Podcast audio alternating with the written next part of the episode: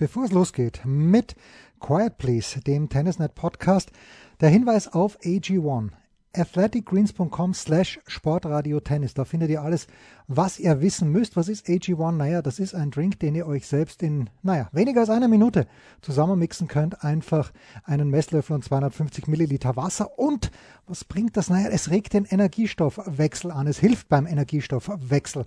75 Vitamine, Mineralstoffe, Botanicals, Bakterien, Kulturen und weitere Inhaltsstoffe aus echten Lebensmitteln sind da drinnen und es gibt ein echt lässiges Angebot, nämlich bei Abschluss einer monatlichen Mitgliedschaft gibt es einen kostenlosen Jahresvorrat, Vitamin D3 und K2 und AG1 im praktischen Reiseformat. Darüber hinaus eine 90 Tage Geld Zurückgarantie. So überzeugt ist AG1 von sich. Also, geht's rauf, geht's raus auf äh, www.athleticgreens.com slash Sportradio Tennis. Schaut euch das an. Es lohnt sich. Attention.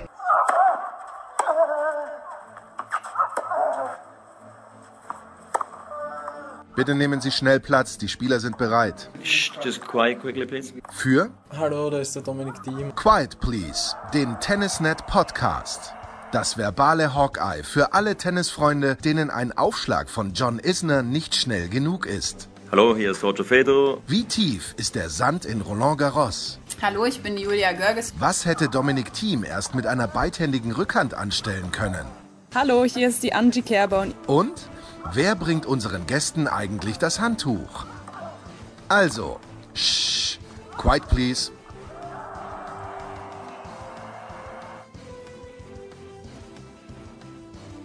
Quiet Please, der Tennisnet Podcast. In großer Runde heute. Vor den Australian Open hatten wir Alex Antonic und Lars Übel und der Alex ist jetzt wieder da. Servus Alex. Begrüße, ich bin wieder da, ich war nur in Salzburg. Ja. du, genau, du warst nur in Salzburg täglich bei Servus TV. Aus München, ich glaube, so viel darf man verraten, für Eurosport kommentiert hat Oliver Fassnacht die Australian Open. Servus Oliver. Servus und äh, grüße euch alle. Und äh, spannend dabei, ich glaube, keine Minute versäumt von Sky Paul Häuser. Servus Paul. Servus, habe die Ehre. Schöne Runde, freut mich mit euch. Ja, gefreut hat sich auch Alex äh, Novak Djokovic, sprach vom den, unter den gegebenen Umständen wahrscheinlich härtesten Turnier, das er jemals gespielt hat. Äh, magst du mit den Lobeshymnen beginnen? Was haben wir vielleicht zu wenig beachtet in diesen zwei Wochen, was Novak Djokovic anbelangt? Ja, äh, es war schon außergewöhnlich, äh, so wie er auch gesagt hat, die ganzen Umstände, ja, nach dem, äh, was da letztes Jahr passiert ist, mehr oder weniger. Ähm, Im Grunde genommen trägt er ja, wenn überhaupt, eine Teilschuld, weil er ist ja nicht auf, auf gut Glück nach Australien geflogen im letzten Jahr und wir wissen, äh, was dann unten los war. Letztendlich konnte er es nicht spielen. Heuer diese Anreise, dann Adelaide, äh, wo er Matchball abgewehrt hat, äh, gegen Korda war unglaubliche Partie. Die Oberschenkelprobleme, und da geht es eigentlich für mich los. Ja, man hat gesehen, dass er Probleme hat. Ja, wie arg sie sind, das hat nur er gewusst. Ja, das hat er nie gesagt äh, ähm, oder genau gesagt, wie arg es wirklich war. Und äh, was man schon sagen muss, äh, ja, Oberschenkelprobleme, es hat gleich geheißen, na, hat er überhaupt was wie spielt er dann etc. Er hat viel, viel aktiver, viel aggressiver äh, gespielt. So habe ich überhaupt noch nicht spielen sehen. Vielleicht war das auch mit der Grund, dass er dann auf einmal so gut geworden ist, die ihn ja in der zweiten Woche fast gar nicht mehr behindert haben. Das hat er selber gesagt. Aber es hat jeder angezweifelt. Und bei allen anderen zweifelt man es nicht an, die tun dann leid, wenn sie eine Verletzung haben. Mehr oder weniger. Und genauso war es dann mit der Toilet Break, die er genommen hat, wo er sich bei der Schiedsrichterin abgemeldet hat. Dann hat es er hat unerlaubt den Platz verlassen. Hat er natürlich nicht. Ja, muss er kein schriftliches Ansuchen stellen, wenn er auf die Toilette will. Ich sage das kurz und kann gehen. Er war ja innerhalb sogar der 90 Sekunden, glaube ich, wieder zurück. Und Trinkflasche, da hat es auch geheißen, er hat die Regeln gebrochen. Na, er hat ganz klar gemacht, er trinkt nicht aus Plastik und das hat er nichts mit seinem neuen Sponsor da oder wo er selbst investiert ist, Waterdrop zu tun. Er hat die Flaschen neutral genommen, nachhaltig, wie auch immer. Und äh, auch da hat man gleich gesagt, naja, das geht nicht, er bricht die Regeln. Das Einzige, was für ihn wirklich ein Vorteil war, das muss man echt sagen, er hat jeden Tag in der Night Session gespielt. Mhm. Und außer einmal jeden Tag um unserer Zeit 9 oder 9.30 Uhr am Vormittag. Und das ist natürlich, äh, wie er selbst sagt, gibt es eigentlich wahrscheinlich keine Bedingungen zum Tennisspielen, die ihm mehr liegen wie Night Session Australian Open. Und abgesehen davon war er dermaßen überlegen, bis auf vielleicht einmal irgendwo ein paar Games oder oft auch nur ein paar Punkte, dass er eigentlich das sowas von souverän gewonnen hat wie selten zuvor. Ja, wer hätte Oliver? Muss man einfach so sagen. Ja, Oliver, wer hätte überhaupt die Möglichkeiten gehabt? Tsitsipas hatte einen Satzball gehabt, einen zweiten Satz. Ist natürlich dann immer noch ein weiter Weg, dass er fünf Satzmatch gegen Djokovic gewinnt, aber immerhin. Und da hat Tsitsipas, fand ich, extrem passiv gespielt. Aber vielleicht war es auch so, dass er nicht anders konnte. Also wer hätte reell überhaupt eine Chance gehabt, ihn wenigstens mehr zu ärgern? Also wenn wir beim, beim Tsitsipas bleiben, da hatte ich nie das Gefühl, dass der Tsitsipas mehr als maximalen Satz gewinnen kann und selbst bei dem Satzball nicht. Weil alles, was Tsitsipas wirklich gut gespielt hat, ich meine, es war jetzt kein schlechtes Match von, von Tsitsipas, sondern einfach, war eine, eine, wenn du das anschaust, der Djokovic hat über drei harte Stunden eine Bilanz von 82 Prozent Punkte über den ersten Aufschlag. Der ist bei 54 von 66. Also ich kann mich gar nicht erinnern, dass äh, Djokovic jemals so unglaublich gut in einem Finale aufgeschlagen hätte. Ähm, über den zweiten ist er bei 62 Prozent. Das sind Wahnsinnswerte nur Tsitsipas ein, 72 Prozent über den ersten, 51 über den zweiten, immerhin gegen Djokovic, äh, einen, den, besten Returnspieler wahrscheinlich. Das zeigt, Tsitsipas hatte eine gute Form. Es war nicht so, dass der, dass der ein schlechtes Finale gespielt hätte, nur äh, hat er einfach alles, was er spielen musste, dass diese Zeiten, in denen er, finde ich, ähm, immer wieder mal dran war, zumindest auch mitzuhalten oder zumindest immer wieder zwischendurch mal ein bisschen Hoffnung denen zu geben, die vielleicht gehofft haben auf vier Sätze oder fünf Sätze. Aus meiner Sicht absurde Hoffnung. Aber das hat er alles mhm. nur geschafft, weil er ein extremes Risiko gespielt hat. Also ich finde, aber, die Momente. Oliver, ja?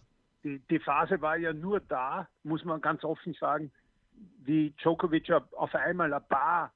Vermeidbare, genau. leichte Fehler gemacht Ganz hat. genau.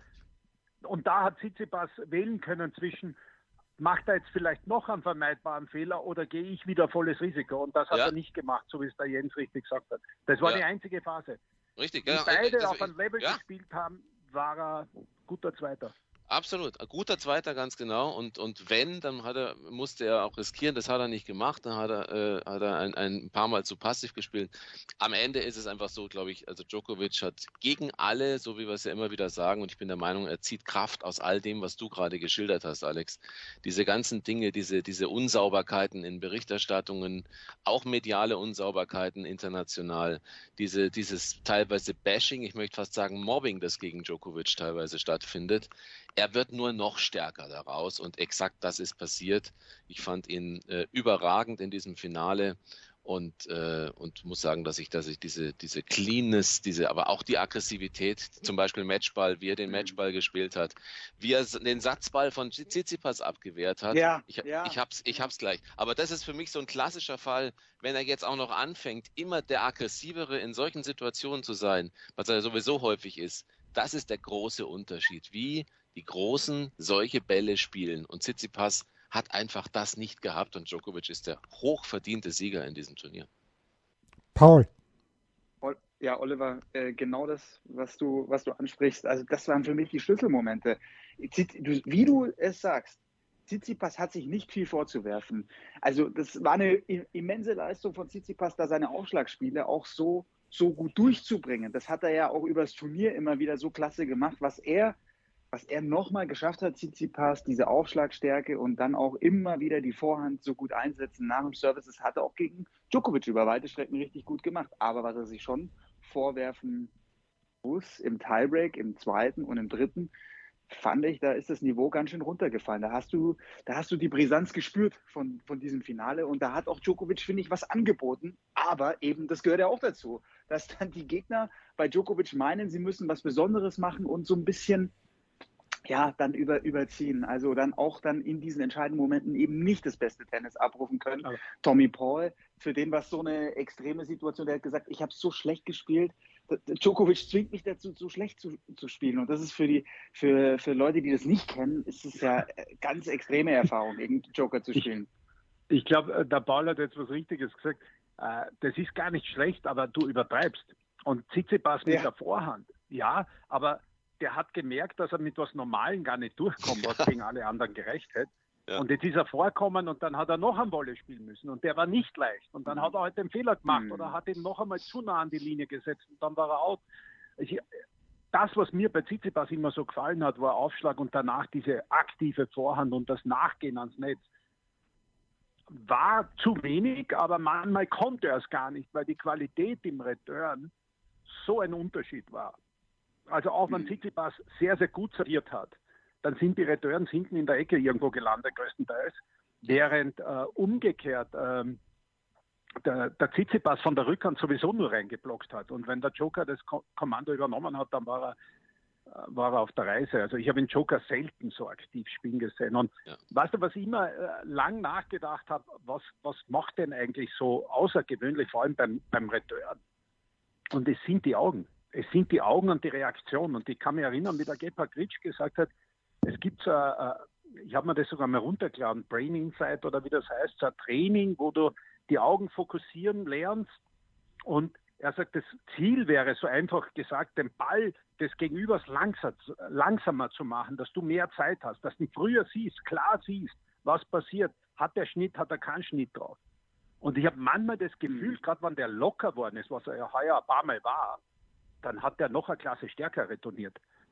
Der war dort, der hat die Bälle alles so satt am Racket, egal wie schnell die gespielt haben, und die sind hinten eingefahren. Das war beeindruckend. Das hat kann fast kein anderer. Aber ich kenne niemanden, der So das es. kann. Um Ja. Klassen besser, ja. Mhm. Ja. Das ist ja letztlich auch dieses, für, für mich ist das so ein sezierendes Tennis, das Djokovic spielt. Und dass er, dass er in, in längeren Ballwechseln sich den Gegner zurechtstellt, das kennen wir ja von ihm. Aber so wie du gesagt hast, Alex, und auch du, Paul, Mhm. Genau das ist es. Er war so aggressiv. Es gab keine längeren. Er hatte gar keine Lust. Er hatte gar keine, gar kein Interesse auf längere Ballwechsel. Dass er die kann, weiß er. Aber ich finde, er hat jetzt nochmal eine Qualität dazu gewonnen, nämlich wirklich jede Schwäche des Gegners sofort zu nutzen. Keiner spielt so schnell den Ball weg vom Gegner wie Djokovic. Keiner spielt so präzise in Ecken, aber mit großem Ziel. Es ist ja nicht so, dass Djokovic die Linie komplett sucht, sondern ich hätte den Eindruck, er sucht sich gute, sichere, größere Spots, trotzdem hochklassig platziert, ja. Also das ist, Es er, ist so er sicher, sieht die ne? Lücke, So ne? er sieht sofort jede Lücke. Er sieht dieses gegen den Fuß, er kommt immer wieder in den richtige taktische Situation. Also ich fand beeindruckend, noch beeindruckender als, als, als viele andere Turniere, die er gewonnen hat bei Grand Slam Turnieren. Ja, Anschlussfrage an euch noch dazu, weil der Jens es am Anfang angesprochen hat. Wen hättet ihr gesehen? Also ich habe wirklich mich sehr, sehr gefreut, nämlich auf ein mögliches Duell Holger Rune gegen Djokovic und fand es richtig schade, dass der, dass der dann aufs Match serviert hat und gegen, gegen Rublev das noch aus der Hand gegeben hat. Aber der hätte vielleicht irgendwie vom Mindset her hätte ich das wahnsinnig gern gesehen, auch wenn ich glaube, Best of Five ist er auch noch nicht so weit, um sich dann mit, mit Djokovic auf diesem Level zu messen. Aber, aber wen, wen seht ihr da langfristig? Ich finde, es droht ja eine Langeweile. Ja? Na, na, na, na, die Langeweile droht noch nicht, weil A muss er das Level auch halten, auch ein Djokovic muss immer Level halten. Das, das muss man einem normal Tennisspieler mal erklären, dass ich heute 14 Tage, jeden zweiten Tag eine Leistung abrufen muss. Und da kann schon ein Kyrgios irgendwo mal zweite, dritte Runde warten, der dich äh, zumindest äh, herausfordert und mehr ärgert. Dann dürfen wir nicht vergessen, der Alcaraz in Form Kommt wieder. kann jedem Hm. Spieler auf dieser Welt wehtun. Und wenn du nur ein paar Prozent oft bist, dann kommt wieder ein Medvedev und dann kommen schon wieder Leute. Nur auch ein Medvedev, der hat ja selbst erklärt, äh, dass er viel lieber schnellere Punkte spielen wird, Leute wegspielen wird. Das darf man auch nicht vergessen. Der muss auch gegen viele Spieler, vor allem wenn der Aufschlag dann einmal nicht so wirklich hart arbeiten von der Grundlinie. Der spielt dann Korda von der Grundlinie nicht weg. Ja? Hm. Das machen andere. Der arbeitet die auch auf. Ja? Und das ist halt anstrengend, das über so einen längeren Zeitraum immer wieder auf dem Niveau zu bringen. Aber da kommen schon wieder welche, die äh, gefährlich werden. Aber beim Rune bin ich ein wenig bei dir. Ähm, der ist verrückt, gefährlich. Best of Five, weiß ich nicht. Also ich, ich glaube, dass der richtige Probleme hat mit seiner Konzentration. Ich, ich kann mir den zum Beispiel früher gar nicht in einer Schulklasse vorstellen, dass der irgendwo vier oder fünf Stunden sitzt. Ja. Also der wäre sofort als verhaltensauffällig aufgefallen. Aber Ich glaube, dass er echt ein Thema hat. Äh, In, inklusive äh, der Mutter, ja. ja no, no, no, ich, ich glaube, dass er, dass er seit. Ein, ein riesen Tennisspieler ja. ist und wahnsinnig hart arbeitet. Äh, für mich eine der dramatischsten Partien, die ich äh, gesehen habe, neben Murray dort beim Australian Open. Also ich, ich, mich würde mal interessieren, wann ist der Rune wirklich das letzte Mal regulär zur Schule gegangen? Haben Sie ihn mit 10 schon rausgenommen oder, oder wie ist das gelaufen? Aber das ist. Aber, aber ja, bitte, aber bitte, die, aber genau das ist es. Also ich glaube, Djokovic braucht das, das Alex, du sagst Kyrios. Ich glaube, es braucht wirklich einen, es braucht halt wirklich einen, der so ein, so ein Mindset hat, dass er entweder sagt, alles wurscht, meine Show, ich versuch's, und dann halt alles trifft. Oder halt jemand, der wirklich dieses, diese, diese mentale Stärke von Djokovic hat, und da sehe ich weit und breit keinen, der das aktuell auf hoher Form zeigen kann, weil ich, ich hatte den Eindruck, dass Djokovic da nochmal eins draufgesetzt hat. Ähm, denn du hast einige Dinge angesprochen. Äh, ich würde sagen, dass äh, die Mehrheit oder fast alle bis auf ihn an all diesen Themen und wenn es nur eins für sich gewesen wäre, vielleicht schon die Konzentration verloren hätte, eventuell sogar zerbrochen wäre für den Moment. Es war schon eine ganze Menge. Ähm, allein, dass einem vorgeworfen wird, dass er faked, ist eigentlich schon ein Wahnsinn, äh, äh diese Aussage. Mhm. Und für mich bleibt es mhm. einfach so, er hat dieses Wir gegen alle, weil aber auch irgendwie sehr viele ihn so motivieren. Wir hatten das in einem anderen, in der Big Show kurz äh, letzten Donnerstag, nämlich auch gesagt, ich glaube, es macht ihn alles eher immer noch stärker. Und deswegen, äh, also für mich ist das. ja, aber du hast schon gesehen, wie es ihm nahe geht, wie er teilweise. da. Ja, das schon. Ja. Ist, ja. Wie er in seiner Box fast zusammengebrochen ist. Ja, hast du recht. Und noch ja. einmal, da geht er ja dann wahrscheinlich auch durch den Kopf, dass du letztes Jahr äh, fast eingesperrt warst, ja, dann ausgewiesen worden bist. Und auch das mit dem Vater, das haben wir gar nicht erwähnt, dass der da sich hinstellt. Also eigentlich ein Wahnsinn. Ja, ja. dann die Thematik mhm. kommt da, kommt da nicht. Also das beschäftigt dich ja als Sohn auch, nicht nur als Tennisspieler. Ja. ja. Aber halt Und nicht im da Match. Ist ne? alles aus ihm danach herausgebrochen. Ja, aber halt nicht im Match. Ne? Er lässt sich im, in seinem, in seinem, auf seinem Weg zum Erfolg davon erstmal keine. Wobei es gibt schon Phasen, Oliver. Irritieren. Es gibt schon Phasen, wo er nah dran ist aber er hat sich dann relativ schnell wieder, genauso wie er da äh, Goran, aus welchem Grund auch immer, unvorstellbar, ja, da angegangen ist, mittendrin. Ja. Keiner weiß das Thema und sich dann aber entschuldigt, weil er einfach irgendwo einen Exit einmal braucht, äh, wenn seine Perfektion im Tennis nicht ganz so hinhaut. Ja. Hm. Jetzt sind in Adelaide auch. In Adelaide ja. hat er ja die ganze äh, Crew aufs, aufs Gröbste, also ich glaube, er hat sich sogar vom Platz verwiesen und sich dann entschuldigt. Also der braucht auch sein Ventil, so ist nicht. Ja. Aber ganz kurz zu Goran noch, weil, weil der in der Pressekonferenz nach dem Sieg gesagt hat, also mit diesem MRT, das der Djokovic hatte, hätten 97 Prozent der Spieler hätten rausgezogen. Gut, das ist jetzt der Trainer, der das sagt, aber ja, er sagt, Novak ist aus einem anderen Holz geschnitzt und ich ja, finde, das definitiv. Also gut, er hat ja, also irgendwas, irgendwas muss da ja gewesen sein und sonst verliert er auch, also, sonst, also er, er sah ja wirklich gegen, gegen Quaco und gegen Dimitrov sah es zwischenzeitlich halt ein bisschen komisch aus. Aber dass ein Spieler das schafft, sich während einem Turnier, während einem Slam zu, zu regenerieren. Äh, ich habe einen Podcast aufgenommen mit Patrick, Patrick Kühn und Michael Stich und Patrick hat gesagt, der hat sich mit Verletzung immer noch so viel besser bewegt, als er jemals in seiner Karriere. Diese Beweglichkeit, es ist, wie ihr sagt, also das, der ist ja vom anderen Stern. Das ist, das ist einfach krass. Nur, nur noch einmal, tun wir die Verletzung, also wenn da der Muskelfaserriss ist, ja, ich weiß nicht, was er für eine gehabt hat, aber dann ja. ist, ist Ende der Vorstellung. Und, und wenn er dort eine leichte Verletzung hat, ja, und ich habe gesehen, welche Sachen er dann auslassen hat. Ja, das war ja nur in Extremsituationen. Ansonsten hat er diktiert und hat sich fast locker bewegt. Das, für mich ist ja immer auch das im Kopf, wenn es dann einmal ein Break kassierst, wenn es eng wird und du denkst, ich müsste jetzt vielleicht doch mehr machen, kann ich den Schalter umlegen? Beziehungsweise habe ich jetzt von ihm gehört, er hat an dem freien Tag nie trainiert, an den freien Tagen. Hm. Das ist schon auch äh, Wahnsinn. Also das kenne ich gar nicht, dass die nicht ein bisschen schlagen zumindest. Ja? Das heißt, er hat sich immer wieder probiert, Regenerationszeiten zu nehmen. Ja? Und wie das besser wird, da müssen wir einen Arzt fragen. Ich weiß es nicht. Ja, schauen wir mal, wann er wieder spielt, wann er wieder spielen darf, weil ich glaube, die amerikanischen Turniere, wenn es denn so bleibt mit den Einreisebestimmungen Indian Wells und Miami, da darf er noch nicht. Ähm, Vollkommen richtig. Ich habe gerade die Fact Sheets äh, ja. gesehen, die offiziellen von der ATP. ganz oben, erster Punkt, all foreign players uh, must be fully vaccinated mhm. to enter the United States. Mhm. Ich glaube, bis zum 10. April ist das verlängert und dann schauen wir mal, was danach ist. Ähm, jetzt weiß ich nicht, ähm, wollen wir das Damenfass noch aufmachen oder wollen wir einfach sagen, toll gemacht, Arena Sabalenka und Alex, ein Thema müssen wir schon noch kurz ansprechen. Äh, den Namen sind gefallen, Sebastian Korda, Tommy Paul, äh, die, der Aufstieg der Amerikaner, der natürlich jetzt nicht ganz bis zum Ende gereicht hat, aber wenn ich es richtig gesehen habe, sind es zehn Frauen unter den Top 50 und neun Männer unter den Top 50. Ist es nur die viele Kohle, die der amerikanische genau. Tennisverband hat?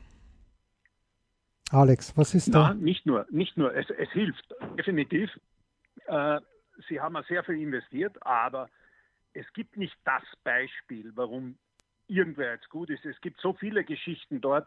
Und eine Geschichte, die wir alle vergessen haben, die ziehen wir so raus, wenn wir einen Dominik Köpfer einmal sehen, der mit 16 noch mit zwei Schläger zu irgendeiner deutschen Meisterschaft gegangen ist, äh, mit 18 dann gesagt hat, ja, jetzt gehe ich mal ans College, Profi geht noch nicht. Und auf einmal war er erste 50, ja. Oder Paul Hahuis, da fallen uns halt ein paar Namen einmal ein, ja. Äh, Benjamin Becker war, glaube ich, der erste Deutsche, der erste 100 war vom College. Aber mittlerweile, allein von den Amerikanern, die du gesagt hast, war Jensen Brooksby, kommt vom College, Maxine Cressy, John Isner ist noch ein Routinier, aber auch vom College, Brandon Nakashima, der Markus Giron, ja, Mackenzie McDonald, J.J. Wolf, Ben Shelton. Also es sind eine Menge Top 100 Spieler, die vom College kommen. Und Nummer 1 und 2 Cameron Norrie und Francisco Cerundolo, die kommen nicht aus der USA, aber kommen auch vom College. Und ich weiß nicht, ob ihr das mitgekriegt habt. Die ATP, Gaudenzi hat gesagt, wir wollen das noch unterstützen, dass die Spieler nicht nur aus der USA, auch Europäer, Südamerikaner die Chance nehmen und über eine College-Karriere zum Tennis kommen. Und ich glaube, den besten College-Spielern bieten sie Challenger Wildcards an, mhm. dass sie nach dem Studium quasi einsteigen. Und äh, deswegen sage ich, der Weg, der wird viel zu selten gegangen, weil mittlerweile, wo das Spiel so körperlich worden ist, ja, da muss man einfach, manche brauchen länger Zeit. Und es gibt nichts Besseres, wie drüben an einem College dein Studium zu absolvieren, fit zu werden, Tennis zu spielen und vielleicht etwas später einsteigen. Abgesehen davon, dass es ja ähm, auch finanziell einiges erleichtert. Ja. Also das ist schon auch ein Weg. Das ist der eine Weg, den die Amerikaner jetzt anscheinend top ausnutzen. Unter anderem auch bei den Damen mit Danielle Collins oder äh, Pegula. Mhm. Ja. Und wenn du dann aber siehst, äh, die, die zu den besten Jugendlichen gehört haben, ja, wie äh, Taylor, Taylor Fritz, äh, dann natürlich der, der Tommy Ball war auch ein ausgezeichneter Jugendlicher, ja. Und äh, wenn ich das jetzt weiternehme, ja, äh, dann muss ich sagen, hier haben sie natürlich eines wo Geld auf alle Fälle hilft, super Coaches und Trainer jetzt, mhm. die für diese Kerle mhm. zuständig sind. Allein wenn ich schaue, dass im Hintergrund der Paul Enercon beim Taylor Fritz hilft, der Michael Russell mit ihm auf die Tour geht, ähm, Brad Stein, ich weiß nicht, den wird ihr sicher alle kennen, äh, mit wem der aller gearbeitet hat, zuletzt mit Kevin Anderson, aber natürlich groß geworden äh, mit den ganzen Amerikanern und dann als Einzeltrainer von Courier. Ja. Francis Diafo, der mit dem Wayne Ferreira arbeitet, das sind ja alles ausgezeichnete Spieler gewesen schon, Riesentalente, die jetzt ein bisschen geformt werden und vielleicht im idealen Tennisalter sind, ja, aber halt einen anderen Weg gegangen sein wie diese College-Generation. Und, und alles zusammen passt halt jetzt gerade zusammen. Na, Sebastian Korda, da braucht man gar nicht reden, wie der betreut wird. Ja. Papa Agassi und der Radek Stepanek mit dabei, der für mich übrigens das geilste Tennis spielt. Also da hörst du im Fernsehen, mhm. obwohl ich nicht in Australien war, wie satt er die Bälle schlägt. Und das hörst du halt. Ich dachte für einen Moment, du meinst den Stepanek. Vielleicht ein bisschen zu viel geschwärmt jetzt, aber die, die in einem Weg gibt es dort nicht. Ja. Paul. Ja, ich finde, dazu kommt auch noch diese, diese Kameradschaft, dieser Team Spirit. Also die pushen sich halt gegenseitig auch noch. Da ist eine unglaublich gute Energie. Du spürst, es ist eine, eine wahre Freundschaft zwischen Tiafoe, Paul und Fritz und Opelka gehört eigentlich auch noch dazu, zu dieser Gang. Und jetzt kommt ein, so ein Junger wie Ben Shelton und wie, wie Paul und, und Shelton sich da begegnet sind in dem Match, wie die sich danach am Netz geherzt haben, das, das mhm. war so eine, ja, so, so, eine, so eine gute Energie zwischen denen. Und ja, ich glaube, so ein Halbfinale TFO US Open ist dann ein Ansporn für, für alle anderen. Jetzt Halbfinale Tommy Paul. Bin gespannt, wie es weitergeht. Sebastian Korda, der wäre eigentlich jetzt schon fertig gewesen, finde ich, wenn der da nicht von der Verletzung gestoppt worden wäre. Also das war ja grandios, wie er, wie er Medvedev geschlagen hat und auch gegen Hurkacz dann, ähm, dass der diese Steherqualitäten dann auch hat im fünften, im, im Match-Tiebreak. Und ich finde auch, dass so ein Brad Stein sagt, ich arbeite mit Tommy Paul, das alleine, dass der schon so, ja, jetzt schon seit mehreren Jahren mit ihm arbeitet, das ist ja auch für, für einen Tommy Paul, ist es ja eine wahnsinnige Auszeichnung. Ich glaube. Und dazu da, brauchst du aber, Paul, dazu brauchst du einen Verband, weil das kannst du äh, ja. Vielleicht jetzt, aber früher als Nummer 80 kannst du das nicht leisten. Wir können uns, Paul, ja, aber, ja, Oliver, ganz kurz bitte. Ganz kurz bitte. Ja. ja. ganz kurz, Oliver, wir können uns Paul nicht mehr leisten. Der muss nämlich zurück zur Arbeit. Äh, Paul, danke. Wir machen. Alles gut, ja. alles gut. Ich, ich, ich, hat sich verschoben. Ach so, dann ist gut, dann ist gut. Entschuldige, Oliver. Dann, dann bitte, bitte, Oliver, ja.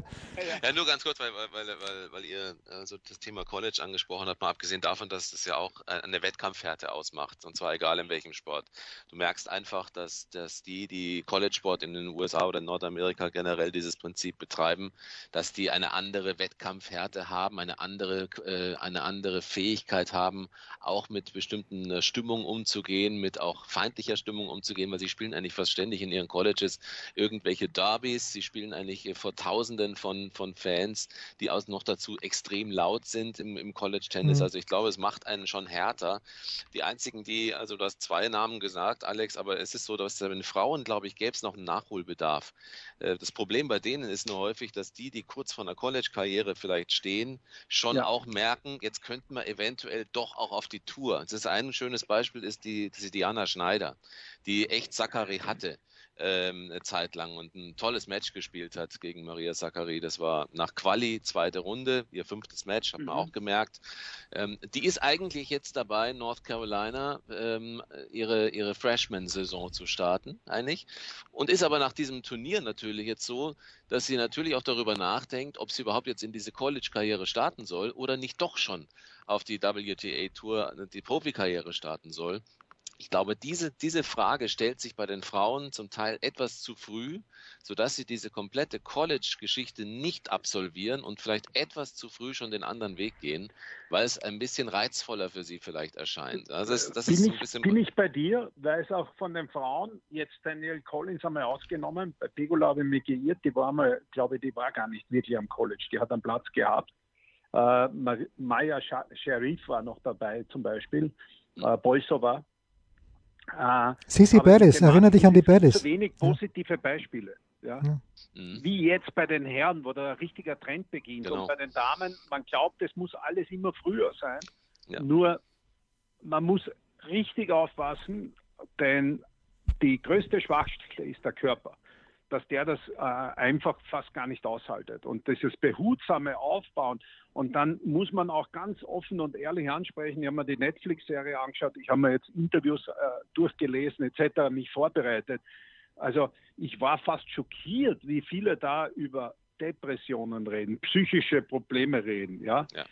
Dass einfach der Druck irgendwann zu groß wird.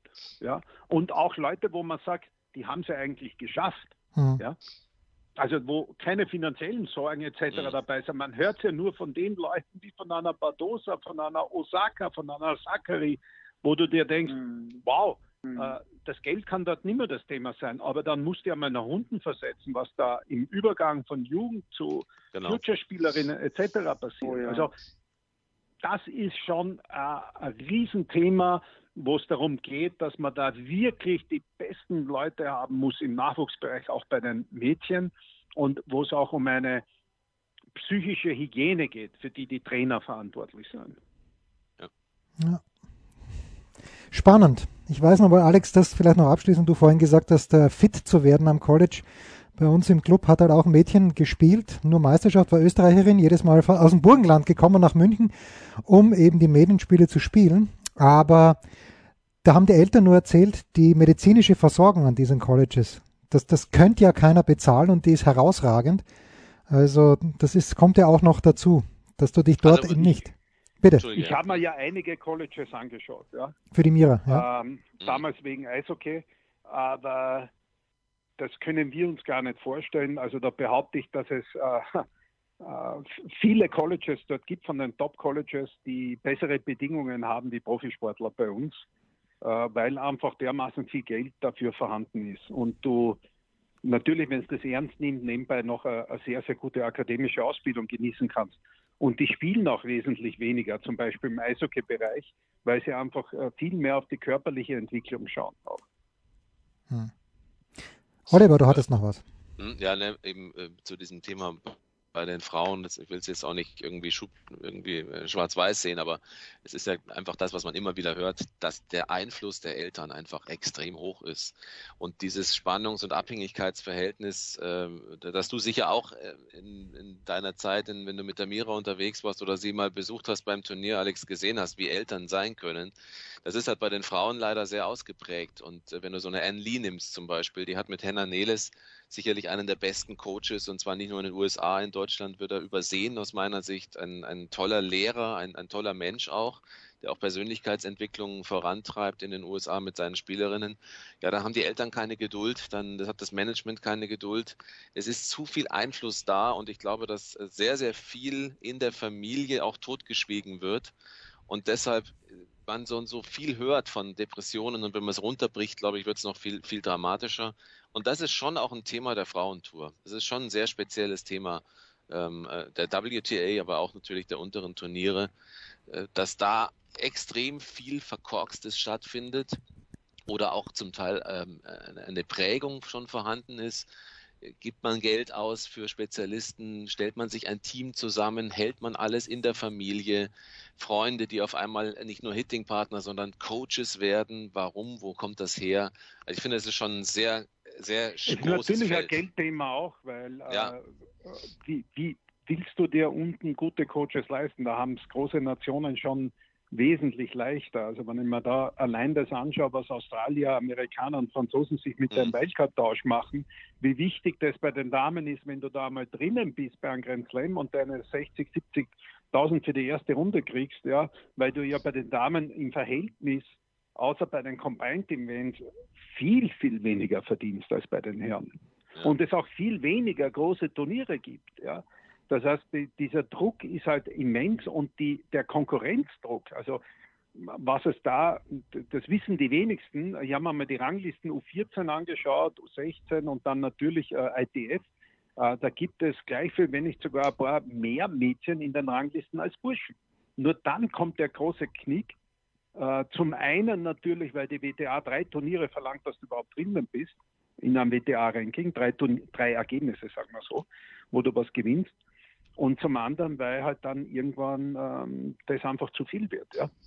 Und die Burschen sich halt äh, da länger äh, durcharbeiten. Und wenn du dir das Finale angeschaut hast, was natürlich phänomenal war vom, vom Niveau her, wie hart da mittlerweile geschlagen wird. Ja? ja. Und du dir dann manche von diesen Mädchen oder jungen Damen anschaust, ja, das passt irgendwann nicht mehr. Das ist, äh, mir hat einmal ein Handgelenkspezialist hier erklärt, warum die Damen dieses Kapaltunnel-Syndrom etc. haben. Sagt er, schau dir die, die dünnen Handgelenke, die Arme an. Das, irgendwann ist der Muskel oben so stark, dass das einfach nicht mehr geht. Da ist kein Platz mehr in diesem Kapaltunnel. Ja? Mhm. Und äh, also diese ganzen Sachen, äh, Gigi Bellis, wenn du dir die anschaust, mhm. dreimal operiert Wahnsinn. worden, jetzt aufgehört als eines der größten Talente. Ja? Also da habe ich jedes Mal, wenn ich dann äh, Emma Raducano da im Finale gegen Leila Fernandez sehe, sage ich, hoffentlich passen sie auf das Mädchen auf. Ja. Wobei Gigi Bellis muss man sagen, da, da weiß ich, aus Cici Bellis weiß ich, weiß ich ein paar in, interne Informationen und das hat nicht nur jetzt damit zu tun, dass sie Opfer der Medizin gewesen ist, sondern sie war auch Opfer falscher Beratung in dem Fall, muss man auch sagen, ja. Aber das ist ein anderes Thema. Ja. Lasset uns schließen. Quiet Please, der Tennisnet Podcast. Das waren aufregende Australian Open mit einem erwarteten, verdienten Sieger bei den Frauen. Mit Sabalenka, die ist ja auch nicht aus dem Nichts gekommen. Schön war's. Danke Oliver, danke Alex, danke Paul. Wir hören uns schon bald wieder, entweder in dieser Konstellation oder in einer anderen. Schauen wir mal. Gerne. Spiel, Satz, Sieg. Das war Quiet Please, der Tennisnet Podcast. Liked uns auf Facebook, folgt uns auf Instagram und verpasst auf keinen Fall unsere Live-Ticker auf tennisnet.com. Neben all den anderen Artikeln, Gewinnspielen und Serviceberichten.